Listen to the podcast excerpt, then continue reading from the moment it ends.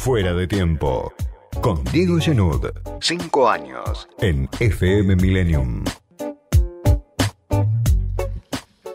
Se está jugando el Mundial y la canción que se popularizó, que se canta, que cantan los argentinos en Qatar, pero que canta también la selección, ¿no? Habla de los pibes de Malvinas que jamás olvidaré.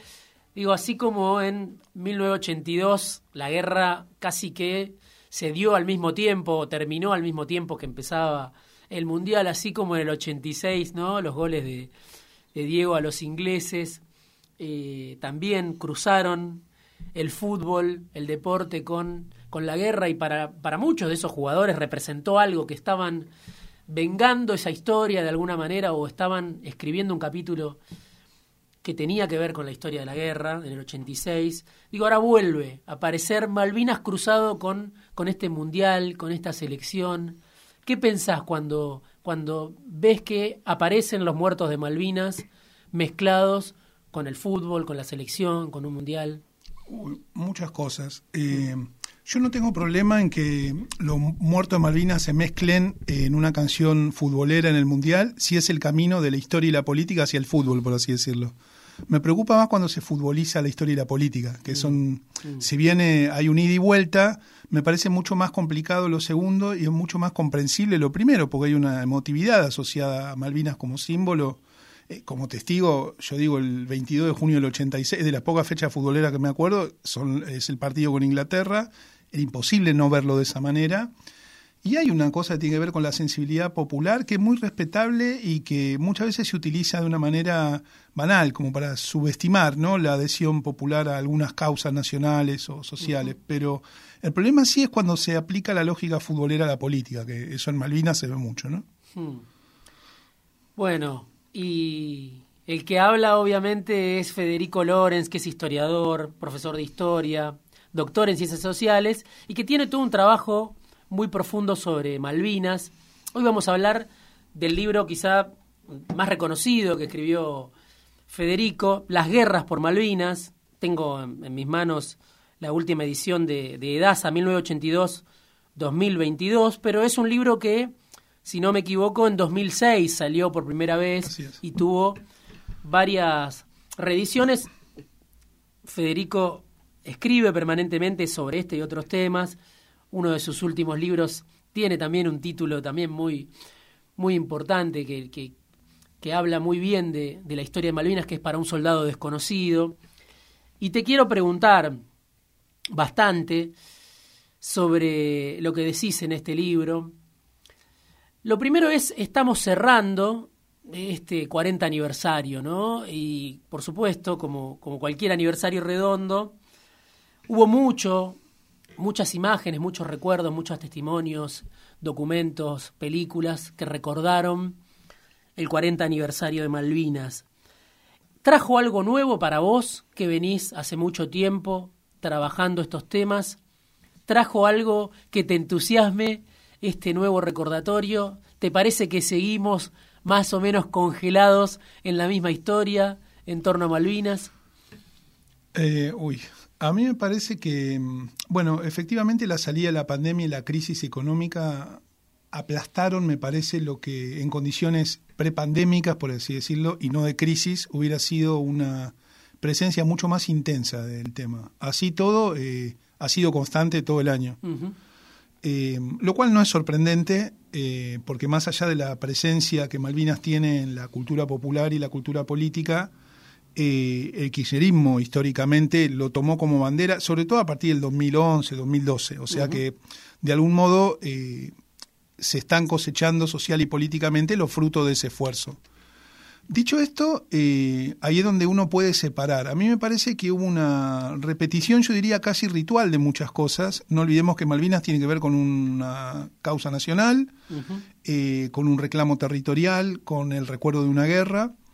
Pero eso, eh, afortunadamente, ahora agrego, no, no tapa las formas distintas en las cuales regionalmente, socialmente, sectorialmente se se recuerda, sobre todo diría la guerra, porque creo que sí, algo que no me sorprende, tampoco me gusta, es que la cuestión del reclamo está mucho más cristalizada. Es como que hemos avanzado mucho más en las discusiones sobre la guerra, lo cual es comprensible, pero no hemos vuelto a pensar tanto qué significa eh, reclamar un territorio eh, y sobre todo un territorio insular eh, para un país con una mentalidad tan pampeana, tan agroexportadora como sigue siendo este, que es, es como la gran pregunta, ¿no? Para mí.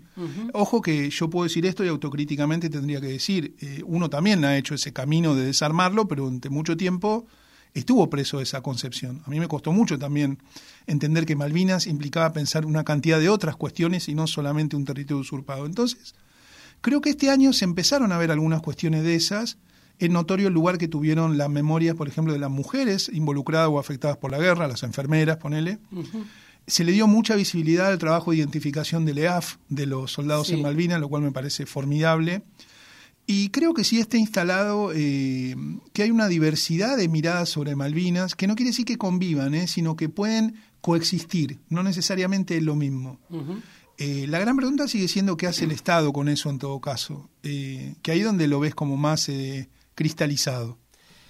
Creo que en el, en el comienzo del libro, en una de las primeras páginas, decís algo que obviamente vale casi para cualquier discusión en la Argentina, las miradas dominantes sobre Malvinas son una muestra más del porteñocentrismo, ¿no?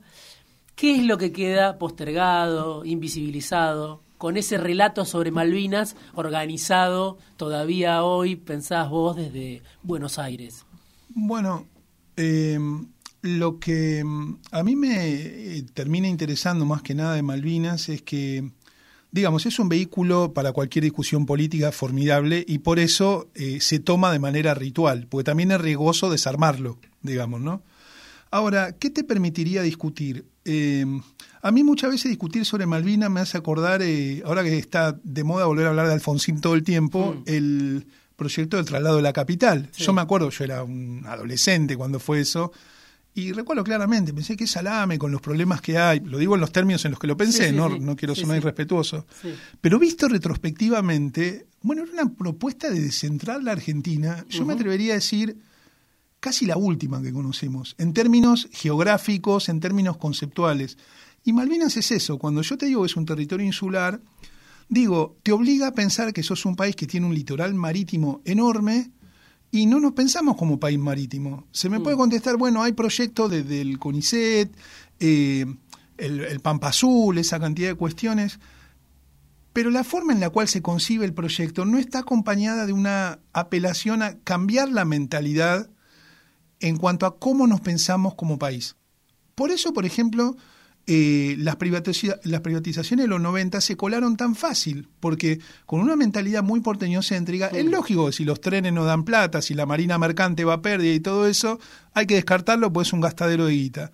Ahora, si vos tenés una noción diferente, que sos un país extenso, diverso, que entre otras cosas necesitas conectividad marítima, que la pesca es un recurso, etcétera, a lo mejor hasta pensás la Malvina de otra manera. Entonces no es solamente algo que repetís ritualmente. El libro obviamente tiene un trabajo muy, muy extenso, muy profundo. Eh, abreva en distintas fuentes, está el trabajo tuyo de entrevistas, está la reconstrucción de, de, lo que decían, obviamente, las comunicaciones oficiales, los diarios de la época, etcétera, y hay también mucha, diría, literatura, documentos de excombatientes, que me parece, a mí, a, mí, por lo menos, que no soy un especialista en el tema, me, me sorprendió mucho. Y aparece, por ejemplo, eh, un trabajo de Dalmiro Bustos, que vos citás, El otro frente de la guerra. Y él dice, en el libro, o vos lo traes al libro, que los excombatientes, que los que los que estuvieron en la guerra, los conscriptos, tuvieron tres guerras, ¿no? Y, también juega con el, con el título de tu libro, Las guerras por Malvinas. Él dice tres guerras, contra los ingleses, contra los kelpers y contra nuestro propio ejército que nos tiraba a matar. Esa fue la peor. Y yo ligaba esto con otra cosa que dice el libro. Una vez terminada la guerra, los militares ocultaron las voces de los que volvieron. ¿Cómo fue posible, no? Hacer oír esas voces. Me imagino que costó muchísimo y todavía hoy cuesta que, salgan a la superficie, ¿no? Pero esto que decía Busto, fuimos a, tres guerras, la más dura fue contra nuestro propio ejército que, que nos negó, bueno, en el territorio, pero después de regreso siguió negándole eh, la voz o el apoyo a los soldados, ¿no? Eh, bueno, eh, lo primero que diría es que a, la dictadura que ya estaba de salida, digamos, sobre todo como consecuencia de Malvinas, hmm. Eh, eso es discutible, pero es lo que creo, sí. se le facilitó notablemente porque había una vocación social de olvido más amplia, es decir, una actitud social que excedía a la política gubernamental. esto es de manual lo que estoy diciendo, pero choca contra el sentido común que armamos, digo, por incluirme, porque viví en esos años, aunque era un niño, eh, el cuento que nos armamos para salir de la dictadura, que es en qué país estaba yo mientras pasaba todo esto. Bueno, hay una cantidad de capilaridades que permite entender por qué esa vocación de ocultamiento fue eficaz. Hoy me atrevería a decir, eh, por cantidad de investigaciones que hay, las propias y las de otras personas, que uno, otra vez acabamos a lo federal. Debería relativizar eso según el lugar del país del que hable. Pues yo mm. te diría, en Patagonia eso no fue así. Lo que pasa es, claro, el paquete completo era era la mirada institucional sobre la guerra, la mirada de las Fuerzas Armadas. No iba a haber denuncias por malos tratos, etcétera. Cuando vos te corres para el norte, por ejemplo, La Plata, de donde era Bustos, Capital Federal, los grandes centros urbanos como Córdoba y Rosario, ahí es más complejo porque cae en el clima más amplio de confrontación política con la dictadura. Las primeras agrupaciones de combatientes se arman ahí. Entonces, la, las críticas a la guerra, pero la reivindicación de la guerra al mismo tiempo. Eso va a estar desde el vamos como guerra antiimperialista. O sea, estás criticando una guerra que sostenés en clave antiimperialista, pero en la cual fuiste víctima de tus propios oficiales. Es complejo todavía hoy, este, porque entre otras cosas trae aparejado que en esa guerra hubo oficiales que combatieron bien desde la lógica militar. Y a lo mejor es secundario si antes habían estado involucrados en la represión ilegal. Así que tenemos un paquetón que nos va a acompañar mientras exista la memoria de Malvinas.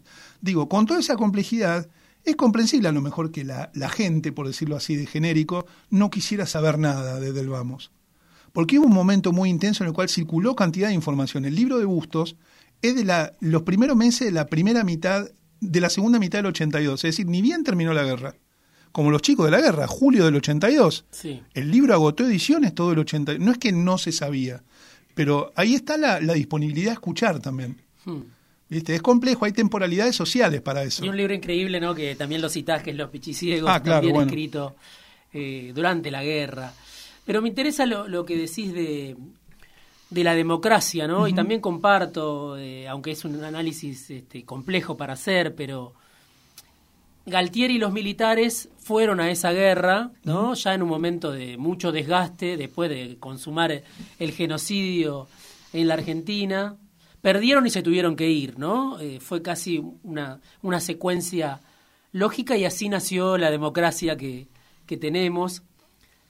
Mi pregunta es, ¿en qué aspecto la dictadura ganó con Malvinas, ¿no? Porque perdió, evidentemente, se tuvo que ir, fue un gesto desesperado, se abrieron toda una serie de discusiones, se empezó a asociar a ese ejército criminal, digamos, además como un ejército ineficaz.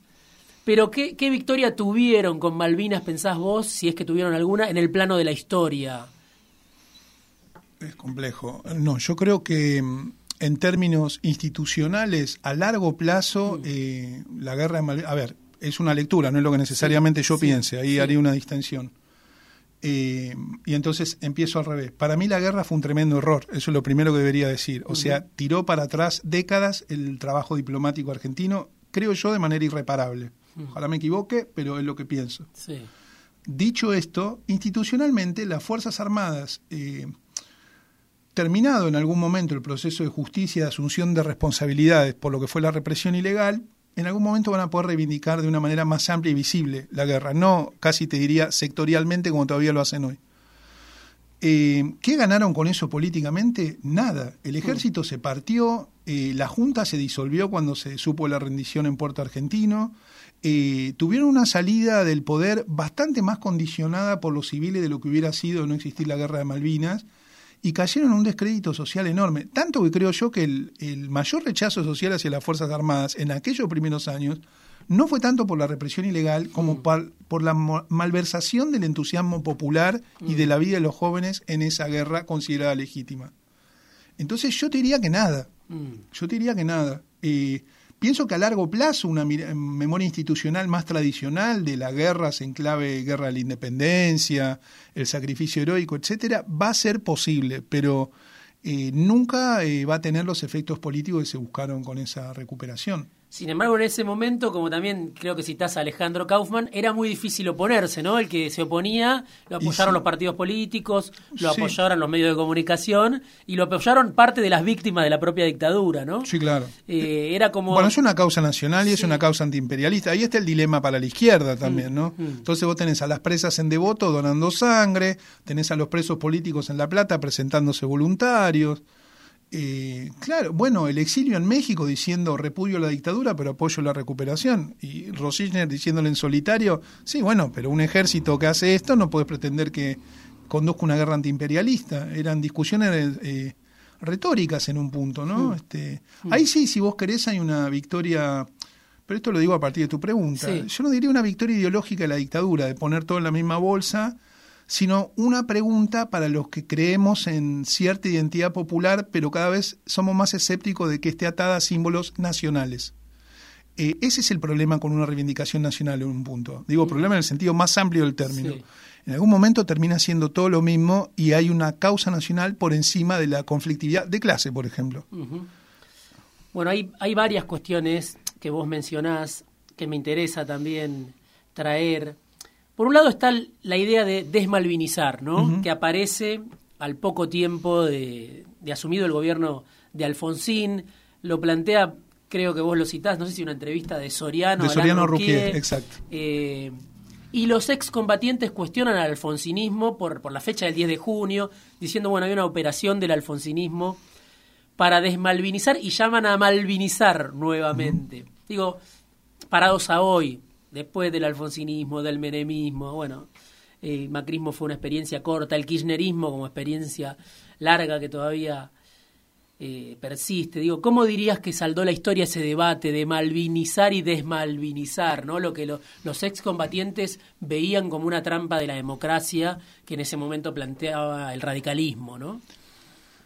Eh, si lo que denunciaban es correcto, esa demalvinización fracasó. Yo me atrevería a decir que el país está malvinizado en el sentido de la presencia de la causa nacional como pocas veces. Eh, la gran pregunta sigue siendo qué significa malvinizar. Eh, y ahí es donde se complica, porque ¿qué quiere decir? Reivindicar críticamente la guerra, pensar de manera diferente la Argentina. por ejemplo, si vos me dijera, bueno, malvinizar quiere decir pensemos en clave federal el reclamo, y ahí te diría que es interesante. Pero como malvinizar se traduce al bagaje ideológico de una determinada fuerza en un momento concreto, y las agrupaciones de combatientes reportaban a fuerzas políticas en aquellos 80, qué sé yo, tenían vínculos muy cercanos con intransigencia y movilización, que era el peronismo, digamos, la cara legal de mucho del peronismo montonero, si vos querés, el Partido Comunista. Eh, por supuesto que había una, una funcionalidad de esa denuncia eh, para ser justos otra vez, eh, ya veo que ahora terminamos el Lorenz el alfonsinista, que es la que me falta, pero eh, el gobierno radical, qué sé yo, Alfonsín, hay un discurso muy poco trabajado, del, yo lo trabajo en el libro, el 2 de abril del 84, Alfonsín tenía un problema, tenía que hablar del desembarco en el primer aniversario durante la democracia. Alfonsín lo primero que había hecho era anular el feriado del 2 de abril que había puesto Viñones. Sí. No pudo no hablar. Hmm. Y claro, ahí ve la imposibilidad de un gobierno de retomar el viejo discurso patriótico como, si no hubiera habido terrorismo de Estado. Pues bueno, podés poner a los soldados en clave sacrificial, como era el discurso, bueno, Cabral que murió salvando a San Martín, el tambor, lo que aprendíamos en la escuela hasta no hace mucho, creo que todavía se aprende en muchas escuelas, este, no podés porque había habido terrorismo de Estado. Alfonsín intentó hacer eso. ¿Cuándo, ¿Cuándo le hizo agua eso? En el 87, semanas antes del 87, mm. se levantan los militares y para justificar que se levanten con el acuerdo que había tenido, dice que muchos de ellos habían combatido en Malvinas. Entonces ahí está la idea, el, el, nacionalismo comodín, que para mí es preocupante. Yo creo que el nacionalismo eh, en los movimientos populares, no, no diría es necesario, pero es un condimento, es, eh, tiene que ver con lo identitario, volvemos a la pregunta sobre el fútbol pero en algún momento termina obturando discusiones más profundas. Pues si vos, por ejemplo, si enlazáramos esto con lo que me preguntaste antes del porteñocentrismo, ¿por qué no? Si vos pensás el país de otra manera y capaz tenés elementos para reconfigurar las relaciones sociales también, y eso es conflicto. Ahora, si vos seguís pensando el país en la misma caja con el cual se formó el Estado moderno argentino, de algún modo estás cancelando esa discusión también. Entonces Malvinas te sirve hasta para eso. ¿Por qué pensás que los jóvenes soldados, los excombatientes, no quisieron asumirse cuando volvieron, bajo la categoría de víctimas, ¿no? Que es una categoría central casi de, la historia argentina reciente, mm. eh, que surge obviamente de la pérdida del dolor, pero puede convertirse también como en un lugar reconfortante donde acomodarse. Sin embargo, los soldados que volvieron, los excombatientes, no querían que los traten como víctimas, por lo menos una parte de ellos, y lo mostrás con mucha claridad en el libro de sus propios documentos, ¿no? Bueno, ahí hay dos respuestas, o dos partes de la misma respuesta. Eh, primero, porque habían participado en una guerra, y nadie que participa en una guerra, en términos experienciales, quiero decir, con armas en la mano, es una víctima completa, vamos a decir. Tiene una cierta capacidad de agencia.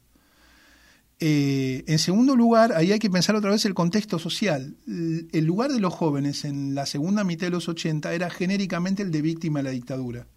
Y ahí es inevitable no pensar la discusión sobre si los excombatientes habían sido víctimas o no, otra vez de sus oficiales, no de los británicos, con si los integrantes de organizaciones armadas habían sido víctimas o no. Son, van las dos discusiones juntas. Para eso todavía nos falta mucho. Hmm. Y ahí vuelvo al contexto social para qué decir. En el juicio de la Junta estaba la instrucción de no preguntar por la pertenencia, por la militancia en organizaciones revolucionarias hasta el 96, por ejemplo, pienso en el colegio donde doy clase, en Nacional Buenos Aires, 20 años del golpe, pelea entre los compañeros de sus de lo desaparecido de la UES, por ejemplo, que querían poner la pertenencia a la, a la UES, Frente Estudiantil de Montoneros, etcétera, con los padres de esos chicos que querían que figurara la promoción y que eran alumnos del Nacional. Ganaron los padres, 96, 20 años después. Eh, con Malvinas pasaba algo parecido, eh, porque la fuerza, ahí está otra vez, las Fuerzas Armadas eran las mismas. Entonces, si vos socialmente interpretás tu pasado en clave, la sociedad víctima de los militares que le engañaron, la sometieron, la vejaron, etcétera, los soldados caen en la volteada también. Sobre todo si para reivindicar su experiencia tienen que apelar al repertorio patriótico de esas Fuerzas Armadas. Porque también es cierto que hubo intentos de no hacerlo. Hay un discurso muy, muy intenso, vamos a decir, del año 86, si no me equivoco, de la Coordinadora Nacional de Excombatientes, donde ellos se plantean como los continuadores del cordobazo. Ahí hay una genealogía política muy interesante. Sí, vos lo contás mucho. Que se truncó, o sea, hay una pregunta más general sobre si vos querés la derrota de la política en los 90. Eh, no es que se deja de hacer política, hmm. pero lo que se agota de alguna manera es ese repertorio polemológico de los 70 y 80, del antiimperialismo. Ahora, ¿por qué regresa de alguna manera en el 2006-2007 casi en la misma clave eh, eso es interesante de pensar también. Pero tiene que ver, a mí me parece, con un gran hiato, eh, me estoy yendo de Malvinas, pero hacia el punto, tiene que ver con un gran hiato donde se enfatizó en la inutilidad de la política, si vos querés, eh, y entonces cuando vos recuperaste de algún modo la, discusión política, empezaste a utilizar herramientas viejas. Y la política, como más novedosa en los 90, pasaba por otro lado. Movimientos sociales, piqueteros, desocupados, que no necesariamente abrevaban esas tradiciones estatal nacionales para contar el vínculo. Creo que ahí hay algo muy potente también. Vuelvo a Bustos para, para terminar, porque se nos, se nos acabó el programa ya rápidamente, porque él tira otra cifra, dice, había 40.000 profesionales preparados para ir a la guerra, pero se decidió ir a la guerra con 10.000 conscriptos que tenían en promedio tres meses de instrucción militar y en algunos casos menos de dos meses, decís vos o lo marca él. ¿Cómo se explica? ¿Hay una explicación? ¿Cuál es el, el, razonamiento que llevó a Galtieri? Digo, uno solamente puede concluir, bueno, era alguien perdido, digamos. Eh, ¿Por qué apelar a los conscriptos con instrucción eh, básica y desechar esos 40.000 profesionales de los que habla Bustos? Bueno, eh, hay una explicación histórica concreta y es que los militares nunca pensaron que los británicos iban a venir y durante toda la guerra de Malvinas sostuvieron como principal hipótesis de conflicto Chile. Hmm. Entonces mantuvieron el despliegue en el caso de que hubiera habido una guerra con Chile como, en el, como la casi guerra del 78. Esto es, regimientos veteranos y más preparados para el clima frío, inhóspito, en el límite con Chile, y regimiento de guarnición en Malvinas. Esa es una forma de responder fácticamente, si querés. Otra vez yo te agregaría otra eh, mirada más... Eh, social, más de contexto, pero porque a mí me gusta enfatizar en la responsabilidad colectiva. Lo cual te vuelve bastante hinchacoco, pero me parece que es lo que uno puede aportar. a nadie le llamaba la atención que jóvenes de 18 años estuvieran militarizados en la Argentina en esa época. Mm. Habían ido por decenas al sur en el 78, habían custodiado los cuarteles en la época de la guerrilla, habían sido militantes revolucionarios, quiero decir. Mm. Si no hubiera habido la derrota, ese es contrafáctico, pero ¿cómo miraríamos a los jóvenes en armas hoy? Yo no sé si lo miraríamos de la misma manera. Y los conscriptos de Malvinas, conscriptos, si vos querés, soldados, eran jóvenes en armas. Mm. Federico, muchísimas gracias por este rato. En Fuera de Tiempo, historiador, profesor de historia, doctor en ciencias sociales, investigador del CONICET y autor de una serie de libros, muchos de ellos sobre Malvinas. Hoy charlamos del libro quizá más importante, porque tiene mucho recorrido, porque se publicó por primera vez en 2006 y ha ido evolucionando también y ha sumando, sumado capas en estos años. Las guerras por Malvinas, 1982-2022. Gracias, Federico, por este Gracias a vos. en Fuera de Tiempo.